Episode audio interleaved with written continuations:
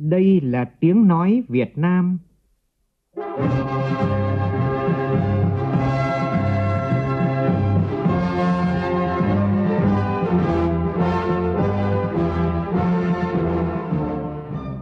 là tiếng nói Việt Nam, phát thanh từ Hà Nội, thủ đô nước Cộng hòa xã hội chủ nghĩa Việt Nam.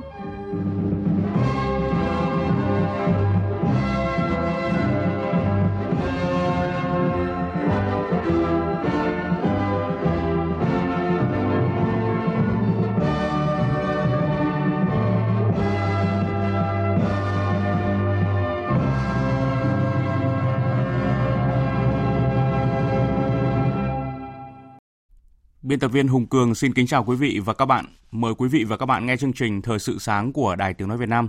Hôm nay thứ Tư ngày 19 tháng 2 năm 2020, tức ngày 26 tháng Giêng của năm canh tí. Chương trình có những nội dung chính sau đây.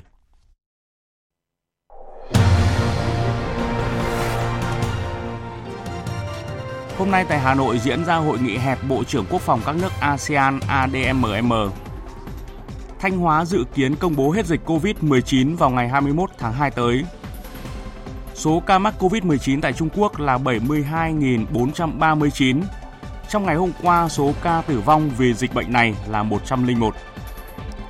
Tàu Diamond Princess đang đậu tại cảng Yokohama của Nhật Bản sẽ hết thời gian cách ly vào ngày hôm nay. Những trường hợp âm tính với COVID-19 sẽ được rời tàu. Trong chương trình còn có bình luận nhan đề phải xác định thị trường để phát triển nông sản bền vững.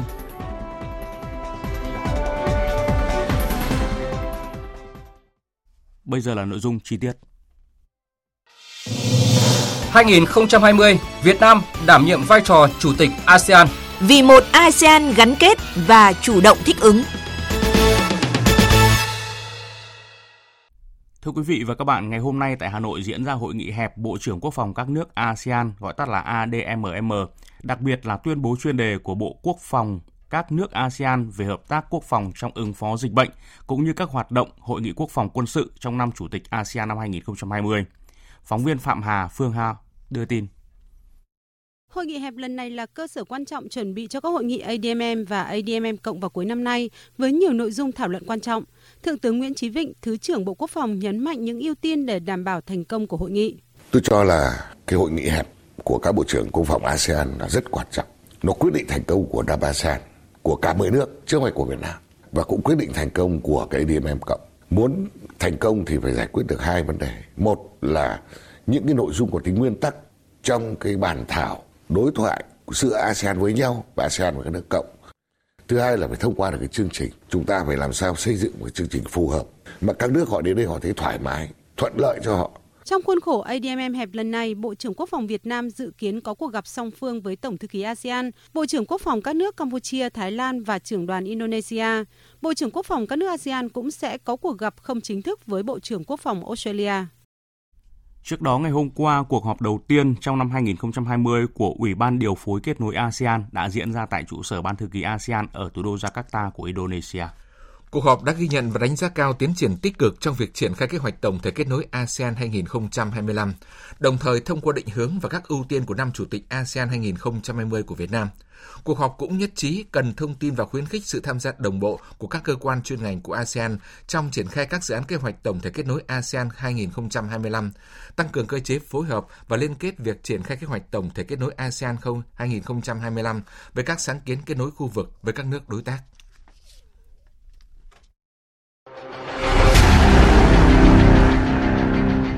Đẩy lùi COVID-19, bảo vệ mình là bảo vệ cộng đồng. Thưa quý vị và các bạn, ngày hôm qua đã có thêm 4 bệnh nhân COVID-19 ở nước ta được xuất viện, nâng số người được chữa khỏi bệnh này lên 11 trường hợp. Điều đó cho thấy Việt Nam hoàn toàn có thể khống chế được dịch bệnh này. Tuy nhiên, Bộ Y tế cho biết các biện pháp phòng chống vẫn đang được triển khai ở mức cao hơn so với khuyên cáo, không chủ quan với dịch bệnh nguy hiểm này. Sau hơn nửa tháng được cách ly điều trị, hai bệnh nhân cuối cùng tính đến thời điểm này tại Bệnh viện Bệnh nhiệt đới Trung ương đã được xuất viện. Một người là nam công nhân 29 tuổi ở Hợp Hòa, Tam Dương, Vĩnh Phúc, trước đó được công ty cử đi tập huấn ở Vũ Hán, Trung Quốc. Người còn lại là phụ nữ 55 tuổi, trước đó tiếp xúc gần và lây bệnh từ hàng xóm là một nữ công nhân khác cũng trong nhóm đi tập huấn ở Vũ Hán, Trung Quốc trở về. Tại Vĩnh Phúc cũng có thêm 2 bệnh nhân được xuất viện, nâng tổng số người được cơ sở y tế tuyến huyện của tỉnh này chữa khỏi bệnh COVID-19 lên 5 trường hợp. Như vậy, trong số 16 bệnh nhân COVID-19 ở nước ta, đến nay đã có 11 người được xuất viện. Ông Lương Ngọc Khuê, Cục trưởng Cục Quản lý Khám chữa bệnh Bộ Y tế khẳng định. Ờ, hiện nay tất cả là bước đầu, thế cho nên là chưa có một cái hiệu lệnh nào, chưa có một tín hiệu nào là giảm cái cường độ làm việc, lao động, ờ, ứng trực của hệ thống khám chữa bệnh. Ờ, tất cả các bệnh viện chúng tôi hiện nay là vẫn đang ở trong các kịch bản tình huống mà được Ban chỉ đạo quốc gia phê duyệt. Tại Thanh Hóa, chiều qua, theo kết quả xét nghiệm của Viện Vệ sinh Dịch tễ Trung ương, 5 bệnh nhân bị nghi ngờ nhiễm COVID-19 được đưa vào cách ly theo dõi tại các cơ sở y tế đã có kết quả âm tính với COVID-19. Như vậy, dự kiến Thanh Hóa sẽ công bố hết dịch vào ngày 21 tháng 2. Tin của phóng viên Sĩ Đức. Đó là nữ bệnh nhân ở xã Trung Lý, huyện Mường Lát, một thuyền viên ở xã Hoàng Phong, huyện Hoàng Hóa, đi tàu biển từ Trung Quốc về tỉnh Quảng Trị và ba trường hợp về từ xã Sơn Lôi, huyện Bình Xuyên, tỉnh Vĩnh Phúc. Hiện cả 5 bệnh nhân đang được cách ly điều trị tại các cơ sở y tế theo quy định. Tổng số đối tượng tiếp xúc với người nhiễm và nghi nhiễm COVID-19 trên địa bàn tỉnh Thanh Hóa đã được theo dõi là 358 người. Ông Trịnh Hữu Hùng, Giám đốc Sở Y tế tỉnh Thanh Hóa cho biết. Còn ở Thanh Hóa thì là dự kiến là cái công bố hết dịch vào thứ sáu tuần này. Cái này theo cái quy định của Bộ Y tế thì là trung tâm CDC sẽ làm văn bản gửi về Sở Y tế, Sở Y tế gửi văn bản về ủy ban, xong ủy ban làm văn bản gửi Bộ Y tế và Chính phủ. Thưa quý vị, trong tuần này các địa phương trên cả nước tiếp tục cho học sinh nghỉ học để phòng chống dịch bệnh do virus corona COVID-19. Dù học sinh nghỉ học nhưng cán bộ giáo viên của các trường vẫn đang tích cực tổ chức dạy học online, hướng dẫn học sinh tự học tại nhà và dọn vệ sinh trường học, chuẩn bị các công việc phòng chống dịch bệnh theo khuyến cáo của ngành y tế để sẵn sàng đón học sinh trở lại trường học. Ghi nhận của phóng viên Minh Hường tại Hà Nội.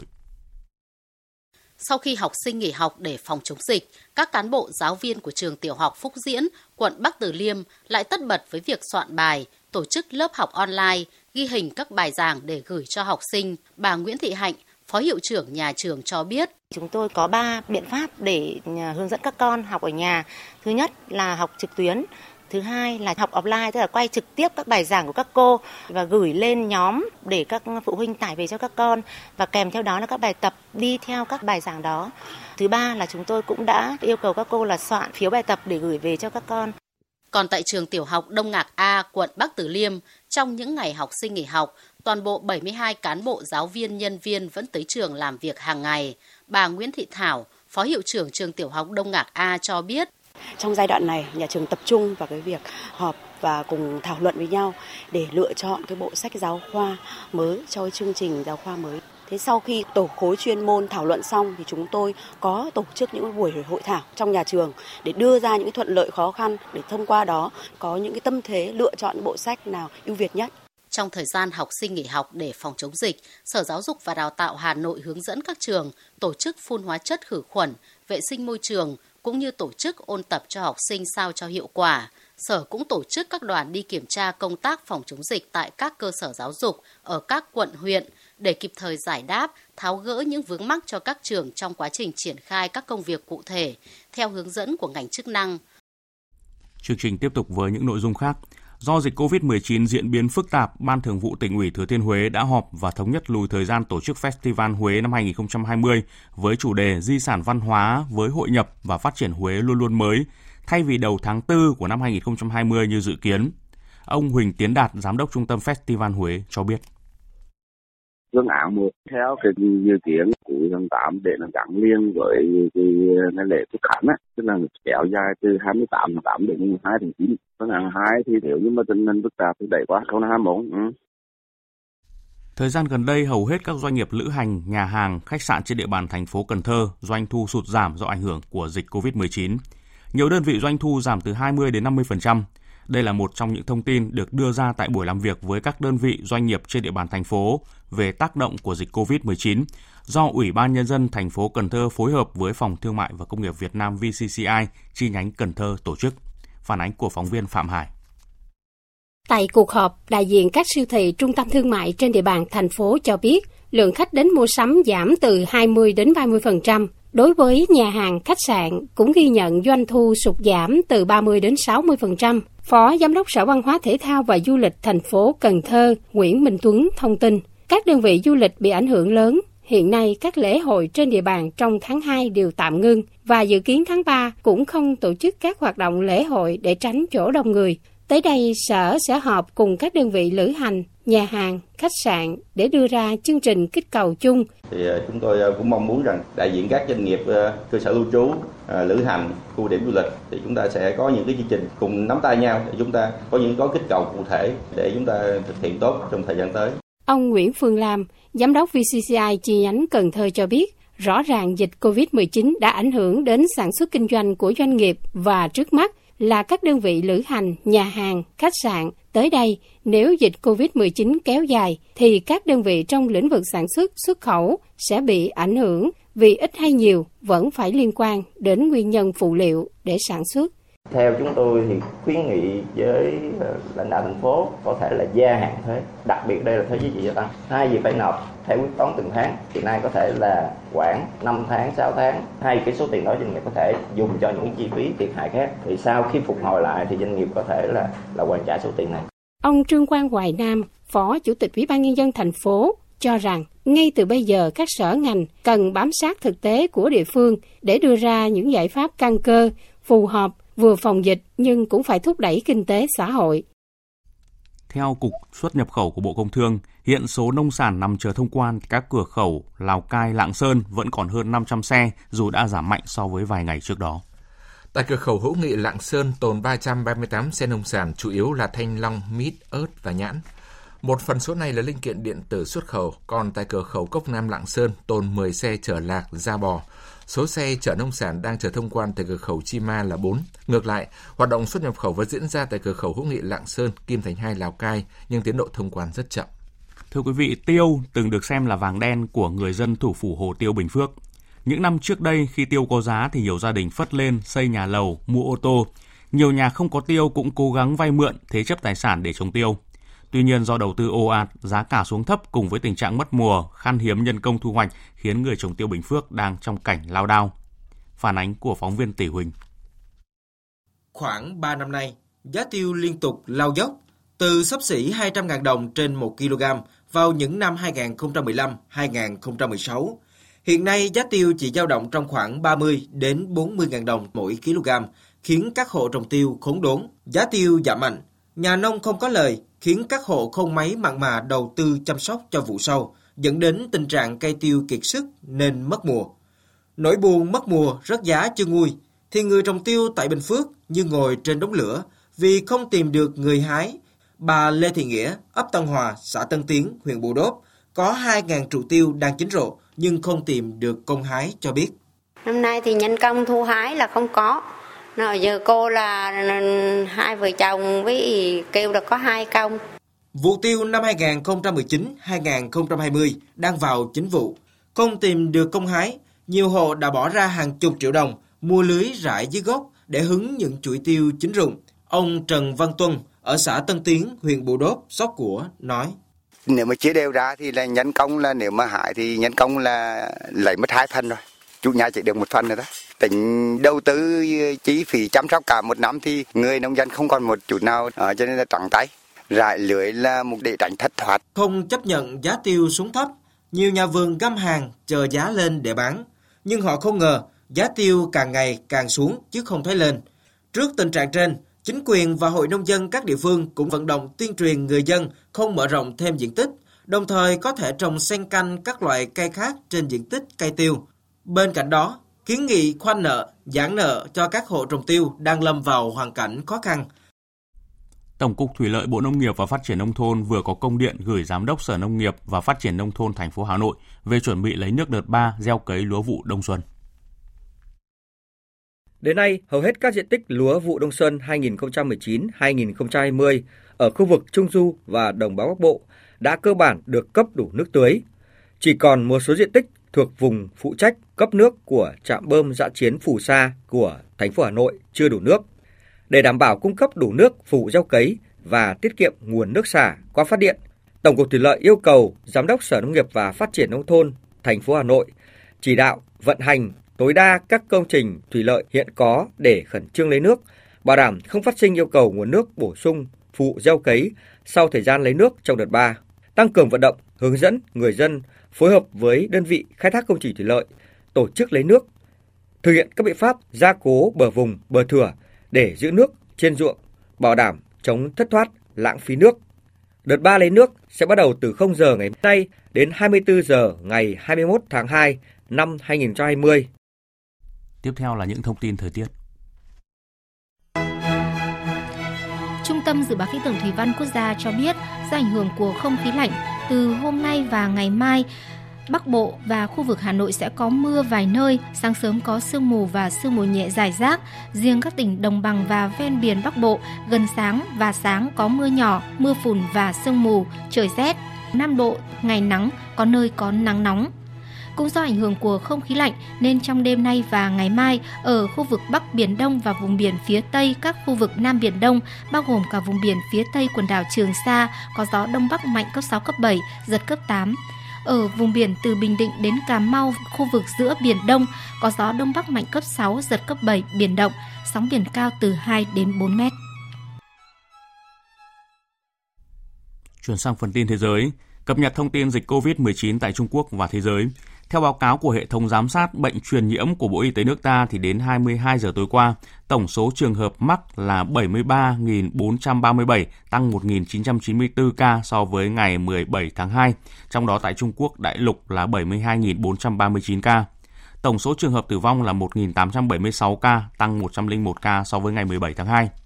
Và đến nay không chỉ 50 triệu người ở Hồ Bắc mà có tới 780 triệu người trên khắp Trung Quốc đang chịu một số dạng kiểm soát đi lại, phong tỏa trong nỗ lực chống dịch bệnh. Chủ tịch Trung Quốc Tập Cận Bình ngày hôm qua vừa có cuộc điện đàm với Tổng thống Pháp Emmanuel Macron, qua đó bày tỏ sự lạc quan vào một chiến thắng cuối cùng trong cuộc chiến chống lại dịch COVID-19. Trong cuộc điện đàm, Chủ tịch Trung Quốc tái khẳng định nước này không chỉ có trách nhiệm về sự an toàn và sức khỏe của người dân trong nước mà còn là toàn cầu. Do đó, Trung Quốc luôn tuân thủ nguyên tắc cởi mở minh bạch trong việc hợp tác với các nước trong đó có Pháp để chống lại sự bùng phát của dịch bệnh. Về phần mình, Tổng thống Pháp đánh giá cao các phản ứng kịp thời và mạnh mẽ của Trung Quốc đối với tình hình dịch bệnh. Ngoài ra, Pháp luôn sẵn sàng tiếp tục giúp đỡ Trung Quốc trong cuộc chiến chống lại dịch COVID-19. Trong khi đó, giới chức Bộ Y tế Nhật Bản cho biết ngày hôm qua thêm 88 hành khách du lịch trên tàu Diamond Princess được xác nhận dương tính với COVID-19, nâng tổng số ca nhiễm bệnh trên con tàu này là 542. Trong số những ca nhiễm bệnh mới có 65 trường hợp không xuất hiện bất cứ triệu chứng nào. Tàu sẽ hết thời gian cách ly vào ngày hôm nay.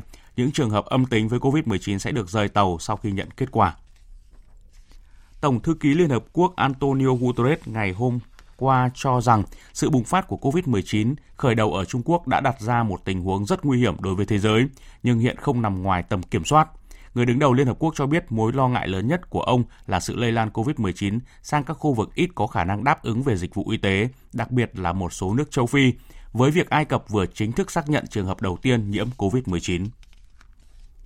Chuyển sang những nội dung khác, Tổng thống Pháp Emmanuel Macron ngày hôm qua thông báo một loạt các biện pháp cứng rắn mà Pháp sẽ áp dụng trong thời gian tới nhằm ngăn chặn các hình thức cực đoan, ly khai và cục bộ trong cộng đồng Hồi giáo tại nước này.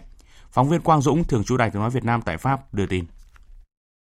Một trong các biện pháp cứng rắn đầu tiên mà chính quyền Pháp sắp áp dụng là chấm dứt việc tiếp nhận các thầy tế Hồi giáo người nước ngoài đến Pháp trong thời gian tới. Trước đây để phục vụ nhu cầu hành đạo của gần 5 triệu tín đồ Hồi giáo tại Pháp, đặc biệt trong các dịp lễ Ramadan, Mỗi năm Pháp nhận gần 300 thầy tế từ các nước như Thổ Nhĩ Kỳ, Algeria hay Maroc. Trong vài năm qua, đặc biệt sau các vụ khủng bố đẫm máu năm 2015, các điều tra tại Pháp cho thấy một số thầy tế này đóng vai trò quan trọng trong việc cực đoan hóa các tín đồ Hồi giáo tại Pháp thông qua các bài giảng gây chia rẽ và thù hận. Biện pháp đáng chú ý thứ hai mà Tổng thống Macron đưa ra là Pháp cũng sẽ chấm dứt một số chương trình liên kết giảng dạy để đưa các giáo viên nước ngoài đến giảng ngôn ngữ tại Pháp, với lý do Bộ Giáo dục Pháp không kiểm soát được những người này cũng như chương trình được giảng dạy. Đây là lần đầu tiên kể từ khi lên nắm quyền, Tổng thống Pháp Emmanuel Macron đưa ra các quan điểm và chính sách có tính tổng thể nhằm xử lý một trong các chủ đề nhạy cảm nhất tại Pháp là Hồi giáo cực đoan. Hôm nay, Ngoại trưởng Mỹ Mike Pompeo kết thúc chuyến thăm ba nước châu Phi. Đây là chuyến thăm đầu tiên của Ngoại trưởng Mỹ tới vùng sa mạc Sahara với nhiều thông điệp quan trọng. Biên tập viên Hồ Điệp phân tích. Trong các chặng dừng chân ở cả ba nước Senegal, Angola và Ethiopia, Ngoại trưởng Mỹ đều đưa ra những cam kết Mỹ sẽ sát cánh với các quốc gia này đây là điều đã được dự báo trước, nhưng việc lần đầu tiên ông Pompeo đến thăm vùng sa mạc Sahara sau 2 năm nhậm chức dẫu muộn nhưng cũng đã cho thấy Mỹ quan tâm đến khu vực này. Trong bối cảnh Trung Quốc thể hiện vai trò và ảnh hưởng ngày càng lớn ở châu Phi, thì câu hỏi tầm nhìn hợp tác mới giữa Mỹ và châu Phi sẽ như thế nào và sẽ được triển khai ra sao? Một ví dụ điển hình là Trung Quốc đã đầu tư đặc biệt vào Angola, nước hiện đang mắc nợ Bắc Kinh khoảng 25 tỷ đô la và sẽ thanh toán nợ bằng dầu mỏ. Vì thế, giới phân tích cho rằng nếu Mỹ không rót tiền hoặc không có những đại dự án đầu tư trọng điểm vào châu Phi thì sẽ khó cạnh tranh với Trung Quốc. Chuyến công du của Ngoại trưởng Mỹ tới ba nước châu Phi nếu không có những cam kết tài chính mạnh mẽ thì sẽ khó đem lại hiệu quả. Bởi cách thực tế duy nhất để thúc đẩy chiến lược châu Phi của chính quyền Tổng thống Trump không chỉ bằng lời nói mà phải bằng những cam kết, hành động cụ thể. Tiếp theo chương trình là những thông tin thể thao.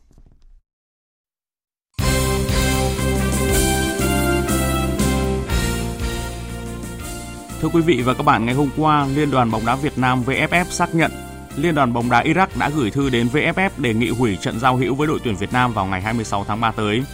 Lý do phía Iraq đưa ra là vì lo ngại dịch COVID-19. Và việc Iraq xin hủy trận đấu khiến cho VFF và huấn luyện viên Park Hang-seo gặp nhiều trở ngại trong việc tìm đội bóng nước ngoài để đội tuyển Việt Nam đá giao hữu.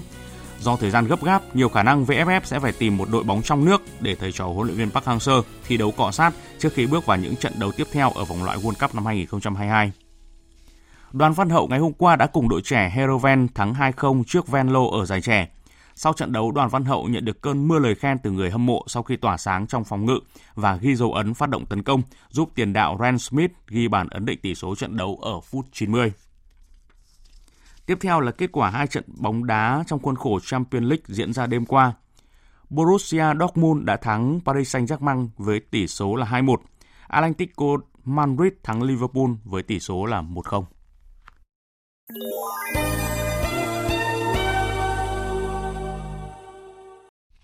Quý vị và các bạn đang nghe chương trình Thời sự sáng của Đài Tiếng Nói Việt Nam. Thưa quý vị, trong những ngày gần đây, chúng tôi đã liên tục cập nhật thông tin về tình hình tiêu thụ nông sản, trái cây đang vào mùa vụ, đặc biệt là những cảnh báo về khó khăn trong xuất khẩu sang thị trường Trung Quốc, nơi dịch bệnh COVID-19 vẫn đang diễn biến phức tạp, cần có những giải pháp cả trước mắt và lâu dài trong sản xuất và tiêu thụ các mặt hàng này. Nhân sự việc ngày hôm qua, Bộ Công Thương gửi công văn hỏa tốc tới các địa phương đề nghị ra soát công tác sản xuất để điều hành hoạt động xuất khẩu nông sản trái cây qua biên giới đất liền phía Bắc. Biên tập viên Nguyên Long có bình luận phải xác định thị trường để phát triển nông sản bền vững. Mời quý vị và các bạn cùng nghe. Năm nào cũng vậy, cứ vào mùa thu hoạch dưa hấu, thanh long và nhiều loại nông sản trái cây khác là khu vực biên giới đất liền giữa Việt Nam và Trung Quốc lại xảy ra tình trạng ùn ứ hàng trăm, hàng nghìn xe hàng chờ được xuất khẩu. Chỉ cần có một động thái nào đó như chậm thông quan hay đối tác bỏ mối, hạ giá là nguy cơ phải trở ngược về cầu cứu người tiêu dùng trong nước hỗ trợ, thậm chí phải đổ đi vì hư hỏng và cũng nhiều năm nay, người ta chứng kiến sự vào cuộc rất nhiệt tình của các hệ thống phân phối bán lẻ, trung tâm thương mại, siêu thị, chung tay, đồng lòng, hỗ trợ bán hàng không lợi nhuận, với mong muốn giảm tối đa thiệt hại cho người nông dân.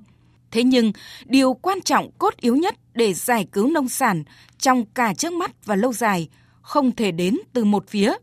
Tại các cuộc họp bàn giải pháp xuất khẩu nông sản gần đây do Bộ Nông nghiệp và Bộ Công Thương tổ chức, các cơ quan quản lý nhà nước đều khẳng định phải tái cơ cấu lại việc sản xuất hàng hóa theo nhu cầu của thị trường, phải coi trọng thị trường nội địa và nâng cao chất lượng để phục vụ đa dạng thị trường, chứ không trông chờ phụ thuộc vào một thị trường hay chờ đợi được giải cứu.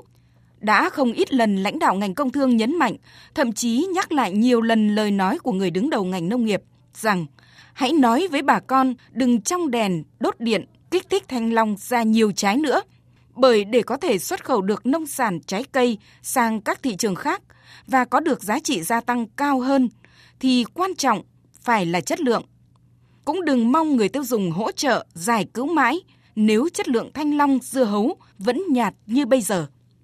Vậy tại sao người nông dân vẫn tăng kích thích sinh trưởng cho cây trồng, vẫn để mình phụ thuộc vào một thị trường và vẫn mong được giải cứu? Có lẽ không khó để thấy thông điệp Câu trả lời ở chính văn bản hỏa tốc mà người đứng đầu Bộ Công Thương phát đi hôm qua gửi tới Ủy ban Nhân dân các tỉnh, thành phố về việc ra soát công tác sản xuất để điều hành hoạt động xuất khẩu nông sản trái cây qua biên giới đất liền phía Bắc. Phải nói ngay là công tác truyền thông cơ sở có vấn đề.